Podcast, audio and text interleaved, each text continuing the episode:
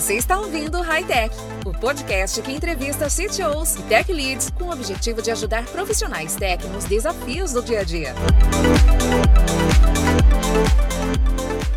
Olá pessoal, vocês estão no High Tech, o podcast da Impulso para CTOs, Tech Leaders e profissionais de tecnologia próximos de gestão e liderança de times. Meu nome é Márcio Sena, sou CTO e diretor de comunidades da Impulso e nessa edição estou com John Carneiro coordenador de desenvolvimento da Estuda.com, uma plataforma de estudo e avaliação que busca alavancar a performance dos estudantes e dos educadores. John, obrigado por aceitar o convite aí. Queria saber, antes da gente começar de fato, é, como você está, como estão as suas expectativas aí para essa edição. Márcio, primeiro, obrigado pelo convite. É, é um pouco novo, né? Estou é, bem ansioso aqui, é, mas eu estou bem, estou bem, um pouco ansioso, mas vamos, vamos lá. massa, massa. E vai ser um papo bom. Acho que a gente, é, durante as nossas jornadas são longas, a gente não, não começou na área ontem. Uhum. É, ela, felizmente, é, ela se encontrou. a gente conseguiu trabalhar por um, por um tempo juntos. E eu acredito que quando todo esse projeto iniciou, acho que você foi uma das pessoas que, que, que, que surgiu rapidamente na minha memória, que eu acho que a sua experiência é bacana, não só como um dev Ruby, como um dev é, JavaScript também, por mais que você se recuse às vezes, é, mas também com toda essa postura de, de, liderança que você, desde os primeiros dias que você esteve, é, que a gente trabalhou junto, foi notável, não só para mim, mas para todo o time. E aí, falando um pouquinho do seu perfil aí e dessa experiência longa que você tem, é, eu queria que você falasse um pouquinho da sua trajetória, é, o que, que te levou, né? É, e como, como foi esse caminho até chegar na estuda.com. Tá, então tá. É, é, um, é um pouquinho longo, mas vamos lá. É, Para entender como que eu entrei em tecnologia, eu tenho que explicar uma coisa de quando eu era criança ali. Tinha três coisas. É engraçado que não lembro o motivo, mas eu queria aprender. Era a jogar xadrez, jogar poker e fazer página de internet. Naquela época era página de internet, até onde eu lembro. E aí, beleza, joguei xadrez uh, até meus 17 ali, uh, alguns campeonatos locais. Poker, nunca joguei direito, sou uma negação. E, e aí comecei com, com, com desenvolvimento de páginas. Lá atrás, um amigo me apresentou o front page, que tinha aqueles HTMLs, passando marquee, uma coisa bem antiga ali. É, eu tô falando isso, eu tinha 17 anos, eu tenho 36 agora, então já faz um bom tempo. E aí, depois daquilo, eu, eu pesquisei um pouco sobre. Eu me lembro que era ASP clássico, alguma coisa na internet. A gente tá falando da internet que era de escada ainda, então entenda quem tá ouvindo o, o, a falta de informação, talvez ali na, na internet. Hoje se tem muito conteúdo, né? Já naquela época nem tanto. Mas aí um amigo da família me, me deu uma dica, falou, cara, estuda PHP, estuda PHP, não sei o quê. E aí eu entrei no site do PHP Brasil e foi dali que começou a minha trajetória com programação. Ah, comecei estudando PHP e aí eu passei, eu me lembro, num concurso para auxiliar administrativo, no caso era auxiliar administrativo, para um curso de auxiliar administrativo, e tinha um professor de informática lá que me deu algumas dicas também. E eu me lembro que naquela época, é, por problemas de acesso à internet, etc. E também de acesso ao conteúdo. Eu me lembro que eu ia na biblioteca e ficava lendo aqueles livros do PHP. Eu me lembro que era PHP 4, uma Barça, bem dizer uma Barça. Era um tijolo, literalmente. E aí eu copiava aquilo e levava para casa. E fazia download de, do, da documentação do PHP. E, e aí foi isso. Minha carreira começou aí com PHP. E aí eu, eu passei para eu passei para a faculdade de administração, apesar de eu, de eu, programar, mas eu sempre tive na cabeça também que eu queria ter meu próprio negócio, então eu, eu, eu imaginei fazer uma faculdade de administração, que isso poderia me ajudar.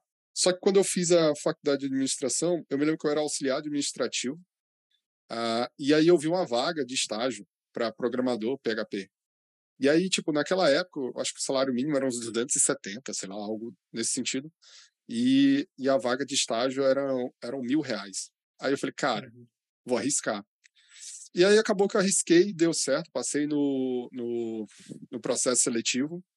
E de lá para cá, acho que só teve um momento que eu não trabalhei com programação, mas foi porque eu quis eu quis tentar uma coisa diferente. Mas aí eu comecei ali como estagiário é, numa plataforma de e-learning uh, com PHP. Depois eu fui trabalhar numa empresa de sites. Depois eu trabalhei na TV Centro-América daqui, afiliado da Rede Globo, uh, com, também com PHP. Uh, e aí eu trabalhei um tempo também na, no, no, no órgão do governo, uh, com PHP também. A gente tinha uma. Eu me lembro que lá tinha ASP clássico, eu entrei até por causa disso, porque eu, eu tinha conhecimento de ASP clássico também. E aí nós modernizamos para PHP. E lá eu conheci o Python também. E depois disso eu me lembro que eu pulei para uma outra empresa, trabalhando com PHP, que eu conheci o Ruby. Aí chegou a fase que eu, eu pulei de. Eu, eu saí um pouco da área e fui trabalhar com vendas numa empresa de um amigo, que ele estava abrindo uma, uma segunda empresa. E eu achei legal, dado esse meu, essa minha vontade de ter minha empresa. Eu falei, poxa, é uma oportunidade de eu aprender um pouco mais sobre vendas e, e etc. Então, eu fui trabalhar lá. Aí eu acho que eu passei uns oito meses trabalhando, sete, oito meses. E aí eu decidi trabalhar por conta própria. Aí eu trabalhei mais ou menos quase uns três anos por conta própria. Aí vendendo sistemas, vendendo sites, é, o que aparecia eu fazia. E aí basicamente eu trabalhava com Ruby, é, com Rails para projetos e com PHP, com WordPress para fazer sites, essas coisas. Aí depois disso eu eu recebi o convite ali eu, é, do Vitor, eu entrei na Estuda.com, ah, que é a empresa que eu estou atualmente. Eu tive uma primeira passagem lá em 2018 e eu trabalhei lá um tempo com PHP, a gente teve alguns desafios. E aí depois disso eu, eu acabei é, indo trabalhar com Python lá na Sheffer. E aí depois, cara, uh, por causa da Sheffer, que eu trabalhei com agronegócio, eu fui trabalhar com Ruby na Checkplant e depois fui para Impulso, que eu acabei uh, trabalhando com Ruby, depois pegando essa vaga experimental de Tech Lead e agora eu estou aqui de volta na Estuda.com. Uh, é, minha trajetória assim é, é um pouco, eu acredito que um pouco longa, mas é isso, é mais ou menos isso. Mas não, massa, massa. Acho que e, e, e mostra, acho que para quem está nos ouvindo, que ainda não te conhece, acho que a sua a, a diversificação ali não só de, de, tecnologias, mas de ambientes, de negócios mesmo que você trabalhou. Acho que a gente nós fizemos vários é, encontros de, de um a um e, e acho que por mais que eu também não conhecesse de ponta a ponta tudo que você disse, é, acho que tem, tem vários pontos ali de, de conexão com várias coisas que nós que nós conversamos nesse nesse intervalo de tempo que que estivemos mais próximos aí. Massa, massa é. demais. John. É, eu trabalhei em algum, é, como você pode ver, eu trabalhei em algumas empresas de educação, uh, de agronegócio, governo, uh, afiliadas, então, é, teve uma diversidade bastante, assim, de, de ramos de negócio. E, e, só lembrando aí que você falou de afiliado da Rede Globo, você está em Cuiabá, né? É, é então exato. Então você está no, no, Mato Grosso aí. É, bacana, bacana. É, diante dos últimos meses aí, John, na Estuda.com, é, qual tem sido o seu maior desafio técnico agora, a, a, antes, né? É, antes da sua entrada aí, como você disse, você estava numa transição para Tech Lead e agora é como de fato um coordenador de desenvolvimento é, na Estudo.com. Qual que tem sido o seu maior desafio técnico aí no seu dia a dia? É, aqui a gente está falando de uma plataforma que ela já tem, ela tem mais de, de sete anos fácil de desenvolvimento. Eu passei em 2018 e ela já tinha um bom tempo. Eu teria que pegar aqui, mas se eu não me engano, a Estuda.com faz 10 anos esse ano, se eu não me engano. E então a gente está falando de uma plataforma que já vem há, há, um bom tempo. Então eu acho que o maior desafio que eu estou tendo uh, é literalmente a gente modernizar em alguns pontos, fazer melhorias e etc junto do que ocorre diariamente, que é a adição de novas funcionalidades, correção. Então, tipo, é aquele, como toda empresa que eu passei, é o, é o backlog técnico versus o backlog de produto, né? Esse eu acho que tem sido o maior. E aí, eu acho que para mim ainda está sendo um pouco maior, porque antes eu codava mais, então eu sentia, eu me sentia resolvendo mais isso. Então, acho que do meu lado, o maior desafio está nesse sentido uh, de como ponderar a melhoria das tecnologias, isso de maneira geral, com, com as adições de, de produto e etc. Dado também o tamanho Mas, da plataforma.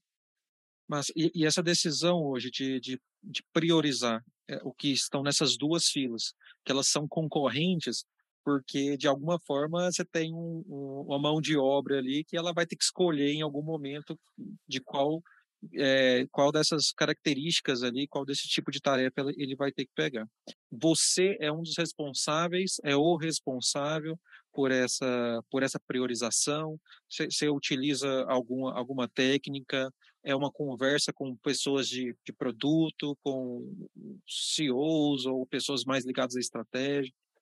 É, hoje, hoje na Estudo a gente tem algumas divisões, né? E mas junto de mim tem o Alessandro, que é o outro coordenador também de desenvolvimento, e o CTO. Então, o que eu e ele, eu e o Alessandro a gente tem feito é basicamente pegado, gerado esse backlog técnico de, de todas essas melhorias e e aquilo junto com porque além a gente tem uma equipe de produto a gente tem equipes para os produtos e também a gente tem uma coisa que a gente chama que é a equipe do núcleo, né?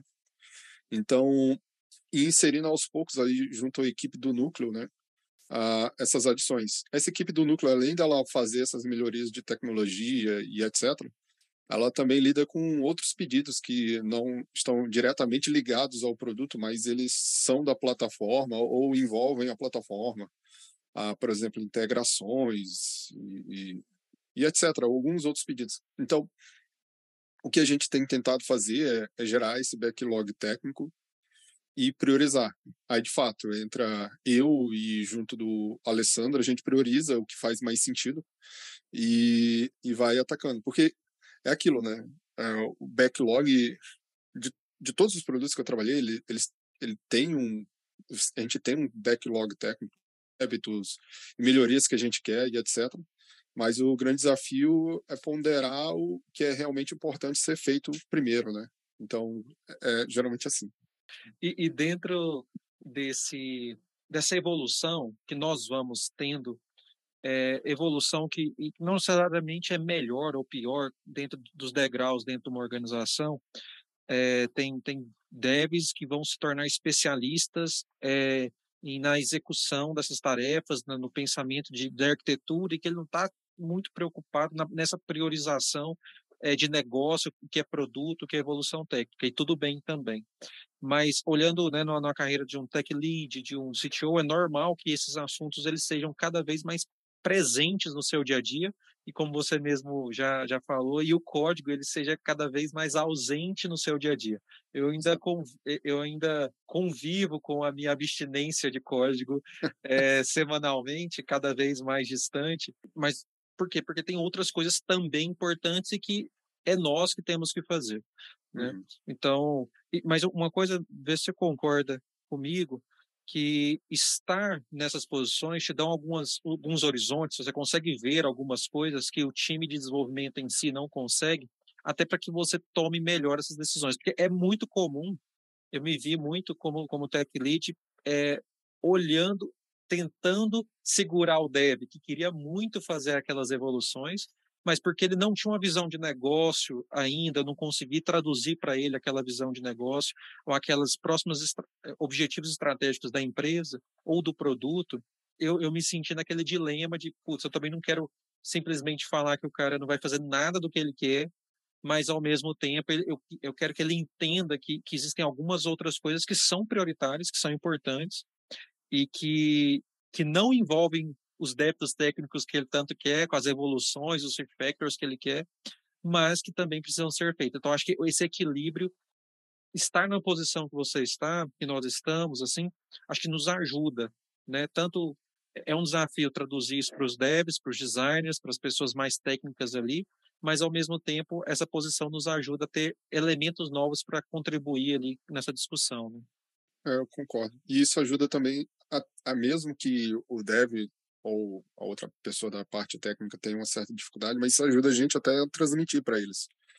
Uh, porque, como você falou, tem, tem coisas que a gente sabe que é importante, mas e não é que não vai ser feito, mas às vezes só não é o momento, dado o roadmap da empresa ou dado um período, vou chamar de safra e interessafra. Talvez você, a gente poderia fazer essa essa melhoria ou essa adição de tecnologia ou, ou etc. em um período com um pouco mais entre safra, sabe? Que, que a, a, a gente não está ali, precisa estar 100% focado num, num, numa adição, ou, por exemplo, no caso da Estudo.com, a gente tem a, a gente tem a parte, a, a, a parte do Enem, a época do Enem, dos simulados, então é, um, é uma parte um pouco crítica para fazer algumas é, mudanças que podem impactar a plataforma de alguma forma. Então, tem, é, de fato, ajuda ajuda a entender, porque além de estar tá lidando, isso é uma coisa interessante, que além de é diferente quando você é dev. No meu caso, quando eu era desenvolvedor, eu estava talvez alinhado com um produto. E aí quando você vê um pouquinho mais para fora, você acaba vendo outros todos os produtos, né? Ou o produto de maneira geral, não só um módulo e etc. E aí ajuda sim, ajuda a entender, poxa, mas se eu fizer isso aqui, talvez afete lá, uh, ou talvez eu tenha que esperar por conta desse período. Então, eu acho que ajuda, mas ajuda também um pouco a transmitir. É um pouco complicado às vezes, mas ajuda. Olhando aí quanto a, a essa transição recente, né, na sua narrativa, ela, ela é recente, é, nessa transição que, que, está ocorrendo, eu acredito ainda, né? É, porque ela também não é tão flat, assim, não é de um, na semana que você, você parou de desenvolver sexta-feira, segunda você é um, um coordenador de desenvolvimento e, e, você vai ter todas as atribuições que o coordenador de desenvolvimento tem e, a, e abrir mão de praticamente todas. Não, é, é algo que, que em camadas, um pouco mais gradiente do que qualquer frase que a gente possa colocar aqui. Mas quais têm sido os seus maiores desafios nessa transição diante, pode ser desse mesmo cenário que você falou de priorização, de modernização, mas talvez qualquer um outro cenário aí, é, dessa, especificamente da sua transição como, como agora como coordenador? No meu caso, eu acho que eu, pode ser que, que seja, seja em parte igual de outras pessoas também, é, porque eu já ouvi outras pessoas falando isso, mas você mesmo citou ainda agora, é, tirar esse chapéuzinho de dev e ter um pouquinho o chapéu mais de gestor. É, é uma coisa, eu, eu acabo participando muito da, das ideias de solução uh, dos problemas em si, mas às vezes na hora de codar não sou eu que vou codar. E aí isso ainda eu sinto um desafio, porque eu sinto um pouco abstrato tem hora. Então eu acabo, a minha equipe fala assim que eu sou muito visual, eu preciso ver. E aí às vezes só conversar não me ajuda que eu gostaria de estar codando. Isso é um, um dos desafios, de entender que, ok, eu posso codar uma hora, outra, e etc., mas não é onde mais me exige, sabe? Eu, eu me lembro que eu li uma vez um livro que falava assim, que todo, que é um engano de todo técnico, achar que quando ele vai abrir uma empresa, ele vai fazer o que ele mais gosta, que é ser técnico. Quando, na verdade, demanda outras coisas, né? Demanda vendas, financeiro e etc. Trazendo um paralelo para para minha situação atual, uh, eu acho que, entre outras coisas como negociação, uh, lidar com pessoas, lidar com problemas distintos, organizar meu tempo, a agenda, priorização, esse lado um pouco mais gestor, eu acho. Então, acho que tem sido um, um dos desafios é trocar o chapéu de dev, de fato, e, e ter esse chapéu de gestor, sabe? Abandonar um Sim. pouco esse lado só deve e de análise entrar um pouco mais em planejamento mesmo, porque essa parte é muito forte fazer análise, a execução em si e trazer um pouco mais de planejamento, pensando, olha, daqui a seis meses, não numa solução que vai entrar daqui a uma semana, e sim daqui a um ano, quais são os próximos passos, organizar isso em linha de tempo e como se isso se concilia com outras coisas. Então, tá um, sai um pouco mais da execução do agora e está pensando um pouco mais no futuro ali é, de forma saudável. É, eu, eu, sinto muito isso também. É, eu acredito, nós temos uma formação, por mais que você tenha feito administração, então em algum momento você já vislumbrava uhum. né, a gestão e tudo mais, mas a sua jornada, assim como a minha, ela, ela se parecem muito na, na, na quando a gente está falando de desenvolvimento e, e, execução de coisas. Então a gente fica estudando Exato. muito ser ágil no desenvolvimento, o que que, me, o que, que melhora a qualidade do meu código, o que que entrega, é, melhora a, a, qualidade das minhas entregas, é, uhum. como a gente entrega, corta scope para a gente entregar em duas semanas, em uma Exato. semana algo que pode sair para produção. E a gente dedica anos quanto a isso. E que isso vai ser importante para o resto da vida. Eu falo que é, estudar metodologias ágeis, estudar corte de escopo, isso me ajuda a ir no supermercado. É, isso me ajuda a conversar, isso ajuda a vender algum produto, isso, isso me ajuda muito. Entretanto, quando a gente começa a caminhar no sentido de gestão, inclusive dentro de um time de desenvolvimento, é, é o que você falou, começa a aparecer algumas variáveis de negócio, de estratégia, que, que, que elas não eram tão comuns, elas, elas não são resolvíveis em duas semanas né? Elas não são resolvidas dentro de uma sprint, né? Então eu ouço muito agora, por exemplo, mas o que, que nós temos de, de, de, de estratégia para os próximos cinco anos? E que antes eu estava preocupado muito no que eu, eu o, que, o que a gente conseguia entregar nas Exatamente. próximas duas semanas. Por mais que, beleza, a gente, pelas nossas características talvez um pouco mais analíticas, a gente tem um, a gente pensa um pouquinho mais longe, mas também não é daqui cinco anos, não é daqui dois anos. É, o final do ano parece já ousado demais para um desenvolvedor de software, muitas vezes, porque ele está muito preocupado em qual é o, melhor pattern aqui, qual é o melhor é, né, padrão de código aqui, os testes, então o melhor fluxo de trabalho, code review e tudo mais. Então, isso continua sendo importante, eu acho que no, no momento que a gente vai subindo alguns degraus dentro da organização, e ou assumindo outras posições que necessariamente uhum. não são nem hierarquicamente maiores e, e, e, mas são funções diferentes e eu sempre me, me falava assim todas as vezes que eu estou programando é, chegou um momento né que eu acho que o que faz um CTO o que faz um tech lead um coordenador de desenvolvimento eu acho que isso varia muito de acordo com o momento da empresa e tudo mais. Mas chegou um momento aqui na Impulso que eu pensava, toda vez que eu estava entregando código, eu pensava, alguém não está fazendo o que eu deveria fazer. Né? E isso me ajudou um pouco é. né, nesse equilíbrio que você citou, nesse, da gente conseguir ver um pouquinho mais longe. Mas, assim, você, você falando me passou um, um filme dessa, dessa, dessa transição que eu tô desde 2019 é, 2018 numa posição, é, é, numa posição de liderança dentro de times, subindo esse espaço aí de, de gestão. Mas isso cada vez é mais claro que eu preciso desenvolver mais meu perfil estratégico, eu preciso continuar evoluindo meu meu meu perfil tático operacional ali, mas que o estratégico ele ele não foi tão abastecido nos últimos 15 anos quando eu estava codando. Ah, faz, faz sentido aí? Faz. E, e, você falou uma parte que eu acho que eu acho que a gente conversou isso uma vez, que tem uma parte assim, poxa, tem coisa que eu eu sei, sabe? Eu acho legal, mas às vezes o meu colaborador não sabe ou não passou a experiência. Eu poderia ir lá e executar, mas eu tenho que sair um pouquinho de lado e falar, cara, deixar ele tentar, sabe? Deixar ele aprender e estar tá ali para orientar. Então, de novo, isso é, é, um pouco de deixar de ser dev, ser o cara que executa e para estar tá ali de uma forma um pouco mais estratégica, eu acho. Que aí, meu papel também, eu entendo que é um papel de auxiliar, de dar suporte, de ajudar a pessoa a evoluir de alguma forma. Então, como diz, deixar a pessoa trabalhar, deixar a pessoa passar também pelo mesmo desafio, mas estar tá lá para tô com dúvida, posso John, você pode me ajudar? Posso, posso sim. O que, que é? E tá ali para ajudar, mas, sabe, de, poxa, eu sei que eu consigo fazer, mas a pessoa precisa passar pela mesma experiência ou, ou aprender sozinha às vezes também. Uhum. Perfeito. Olhando aí para a sua trajetória recente, principalmente, John, tem algum case de sucesso ou algum alguma, alguma também pode ser um case de sucesso também, algo que não, não funcionou muito bem, mas fique à vontade aí para citar um, um, ponto, caso você tenha aí que falou isso, que acho que merece uma atenção, principalmente do que, de tudo que a gente está falando aqui dentro do que a gente está abordando. É, eu, te, eu tenho os de insucesso, eu não gravo muito bem, não. eu procuro gravar os, os que deram certo.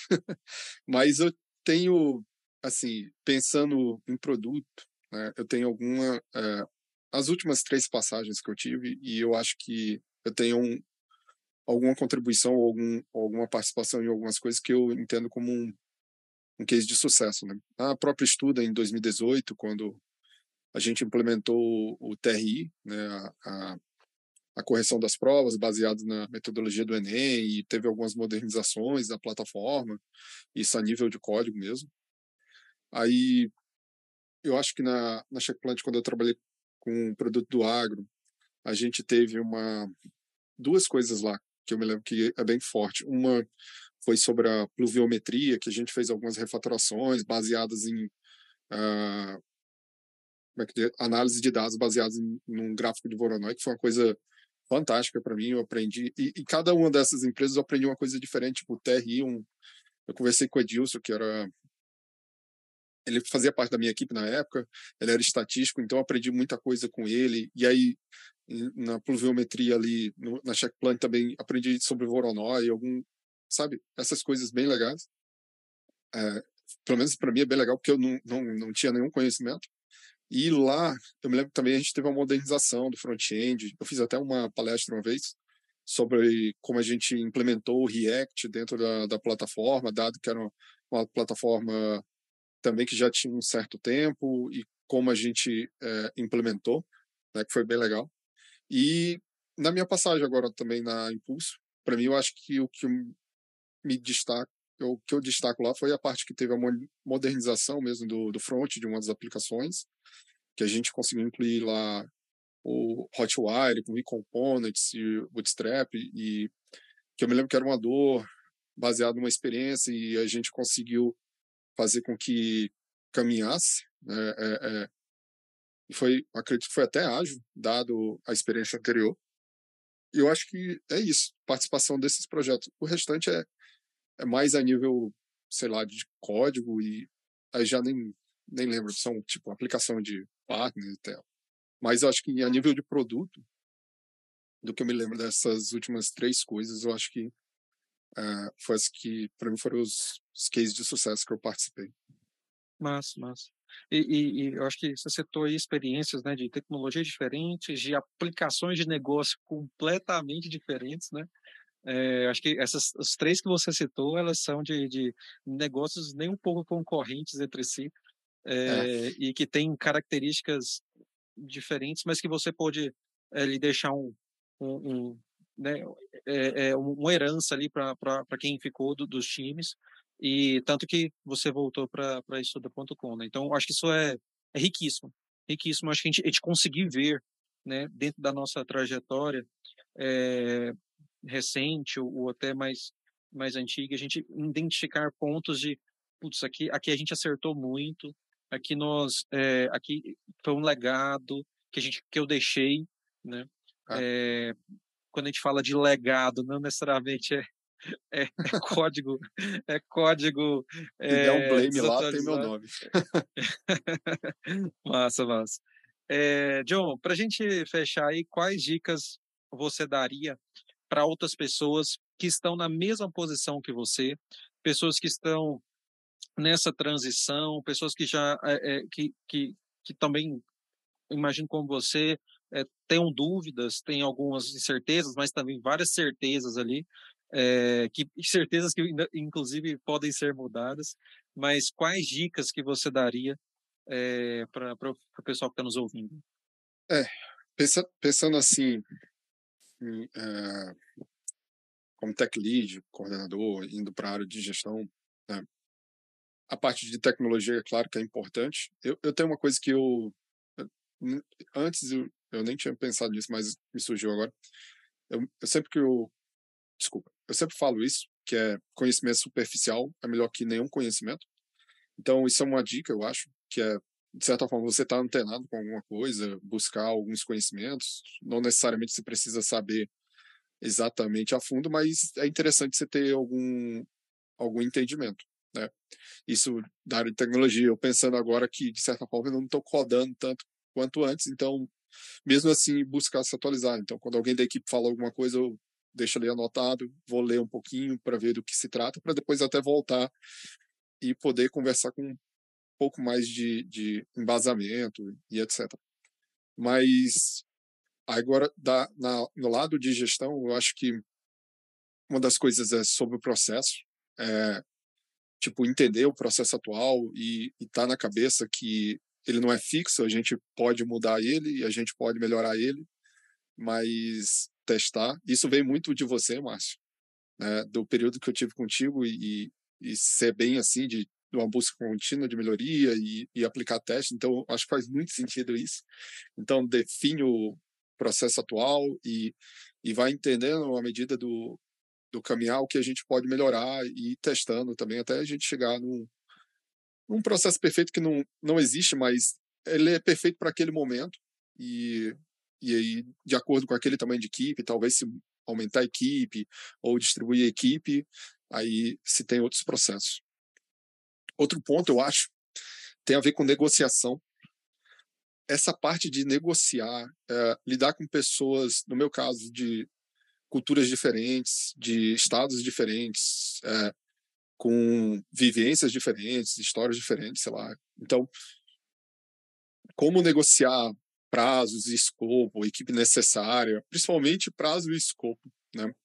Porque toda empresa tudo é para ontem, né? A gente precisa resolver os problemas, mas a gente tem que definir uma, uma, uma ordem né, de, de prioridade, ou talvez não consiga, não dá para conseguir uma ordem de prioridade exata de um ano, mas a gente de alguma forma tentar priorizar, então entender prazos, qual é o prazo, qual é o deadline, para a gente tentar encaixar um escopo mínimo dentro de uma deadline é, esperada, sabe? E, e também gerenciar a equipe nesse caso, né? Ah, pensando na minha situação atual, que a gente tem diversos projetos acontecendo ao mesmo tempo. Eu chamo de projetos porque são várias frentes que aparecem ao mesmo tempo. Então, essa parte de prazos para mim, prazos para mim é o que mais eu preciso ter isso claro. Qual é o prazo disso e dentro disso vamos negociar qual é o escopo necessário para a gente fazer. E e aí, dado isso, é, é basicamente acompanhar, né? E, e etc. E eu, eu acho que o último, que não. Acho que isso já. Muita gente já deve ter falado, é tentar falar mais não do que sim para as coisas.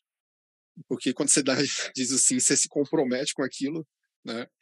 E aí, se você não quer falar um não, pelo menos um, um não com luva de pelica, né? De entender como a gente pode fazer uma coisa, talvez sem se comprometer tanto, mas não comprometer de não querer fazer, de, mas quais são as alternativas que a gente poderia é, executar para não ter que fazer um, por exemplo, uma grande integração, uma grande refotaração, quais são os meios, né? Tentar pensar um pouco mais fora da caixa do que só codar. Como a gente poderia executar de alguma forma, atendendo a solução, fazendo uma espécie de MVP, uma POC, para validar, testar, sem se comprometer com uma grande mudança e etc. Então, é ter na cabeça, não, é, a gente consegue, mas será que é o momento? Será que não é? Tipo, o não meio que vem sempre. E aí tem que ter o argumento suficiente para a gente mudar e virar um sim. Eu sim. acho que é mais ou menos isso. Nossa, mas acho que tem, tem muita dica aí.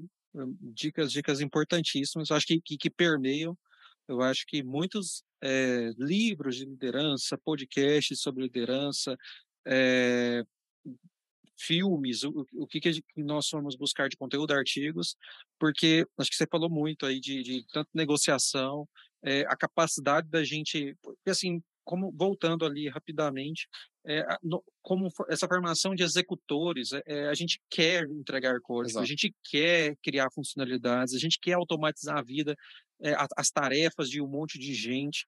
Só que muitos desses momentos, como eles, essas demandas chegam e quando elas chegam, o não ele está muito mais próximo do, do que a gente deveria fazer. É, que é segurar um pouquinho, adiar, ver se aquilo ali faz sentido realmente. E é claro, para algumas coisas que fazem sentido, a gente entregar a versão mais rápida com qualidade possível, mas na maioria das vezes o segura um pouquinho vai fazer mais sentido do que o sim, o sim, o sim, e a gente encheu o nosso backlog é, de, de, de, promessas e que muitas vezes elas, elas a gente não consegue ser ágil com aquele tanto de, de promessas, a gente não consegue entregar com a qualidade que a gente precisa é, entregar. Então, eu acho que tem um, é um, é um combo aí que você, nos proporciona aí de dicas é, bem, bem, bem bacanas. Legal, legal. É, isso é, o, sei lá, um pouquinho do que eu vejo atualmente, da, das muito ligado aos desafios também que eu tô tendo. Então, Sim. eu acho que é mais nesse sentido mesmo. Show. John, é, como as pessoas se encontram, te encontram aí nas redes sociais? É, como elas encontram a estuda.com também? Tá. a Estuda é basicamente, se, se você acessar estuda.com mesmo, né, uh, você encontra ela na, o site lá, tem todas as redes sociais, mas se você procurar, uh, por exemplo, no Instagram, vai estar estudacom, sem o ponto, né? Então, arroba estudacom, você já acha estuda.com.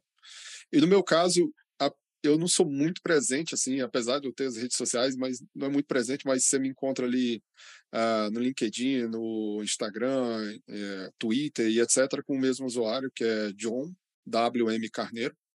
E aí você me encontra em qualquer uma dessas redes sociais, eu uso o mesmo usuário. Então, Instagram, Twitter, LinkedIn e etc. Apesar de eu, eu não sou muito presente, assim, eu não faço muitas publicações, mas sim, se quiser se quiser se conectar comigo ali, principalmente no LinkedIn, possivelmente ali John WM Carneiro, você me encontra lá. Mas isso, tem um padrão das nossas últimas conversas aqui no Hightech, é que a galera toda é low profile, é assim como você, então, mas são todas encontráveis aí é. nas redes sociais para a gente trocar uma ideia. Então, massa demais, João. É, para finalizarmos, eu quero te agradecer bastante é, e mais uma vez aí por ter aceito o convite. Acho que foi uma partilha muito, muito importante. É, e se você não tiver nenhuma consideração final aí, é, eu vou, vou, vou, finalizar e fechar com o pessoal. É, eu vou só, só agradecer mesmo a oportunidade aí, é, é um, uma situação nova, participar de um podcast e etc., contar um pouquinho da, da minha história, da minha experiência. Espero que isso ajude de alguma forma uh, quem, quem esteja ouvindo e etc. E, de novo, é isso. Agradecer, valeu, Márcio, obrigado pela, pela oportunidade. Perfeito. Valeu demais, João. Obrigado a todos que nos ouviram até aqui. Espero que tenham curtido. E até a próxima edição do High Tech.